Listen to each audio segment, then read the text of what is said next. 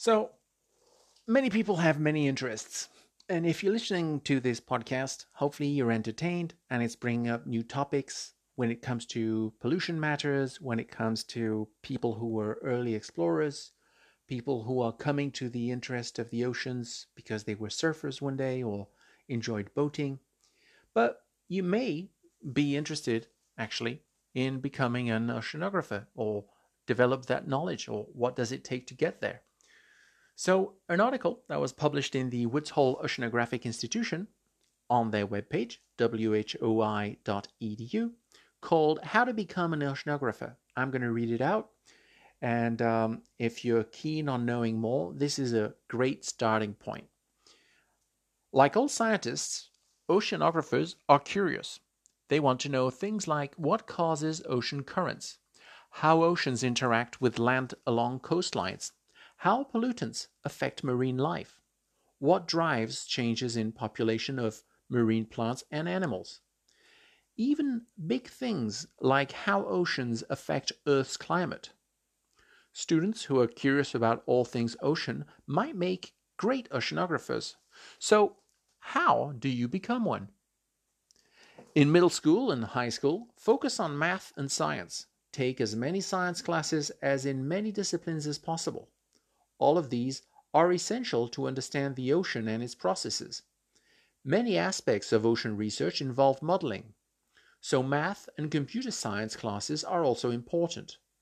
Researchers have to share their findings through scientific articles. English classes will help you become a stronger writer, and public speaking classes can help prepare you to talk about your research. A single oceanographer often focuses on a specific aspect of the ocean. This might be physical, such as waves and tides, or geological, with a focus on the seafloor.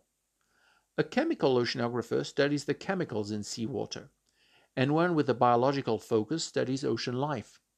But none of these things exists by themselves. To, one, to understand one aspect of the ocean, a researcher must know about the others. In fact, Many advances in oceanography come from collaborating with scientists in the other research areas. A solid science background is essential to being a successful oceanographer. In high school, look for opportunities to do research during the summer. Any field research is helpful. Even better are summer camps or internships that let you study the ocean. Most oceanographers spend lots of time on ships. This would be a good time to find out if you get seasick. When you get to college, you will want to major in the sciences. This can be physics, chemistry, geology, or biology. Keep looking for internships or other summer research opportunities and realize that you're not done when you graduate. Most jobs in oceanography require more training in graduate school. In your last year of college, research graduate programs in oceanography. You may have to take the graduate entrance exam in order to apply to the program. Ask people you worked with in college for letters of recommendation. Your graduate work will become more focused. You will be able to work on the specific features of the ocean that interest you. Most jobs in oceanography require a master's degree. Many require a PhD. Once you finish your graduate degree, you're ready to find a job. Oceanography exists in the government and in private firms. You can also work for nonprofit or educational institutions like WHOI. The ocean is still largely unexplored and vitally important. There are lots of opportunities for you to dive into your new career. I hope this gave a, some sort of a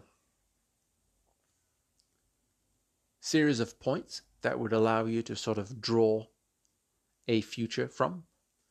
And maybe they would help you draw your future or see what are the different angles of science that contribute to the better knowledge of the oceans if you choose to become an oceanographer. As you can see, it's a very large spectrum. And what drives you now and what drives your curiosity and your interest may be just one of the elements that you will be deeply focused on in the next decade if you pursue this avenue. But still, do pursue it, as it is the way forward for you, and it is the way that will lead to other interests. And the deeper you dive into these topics, uh, sorry for the choice of words there, but the deeper you dive into these topics, the better you will be exposed to other topics that could be equally or even more interesting to you. But the way to do this is to start really, really developing your interest and cultivating it. Until the next recording, thank you very much for listening.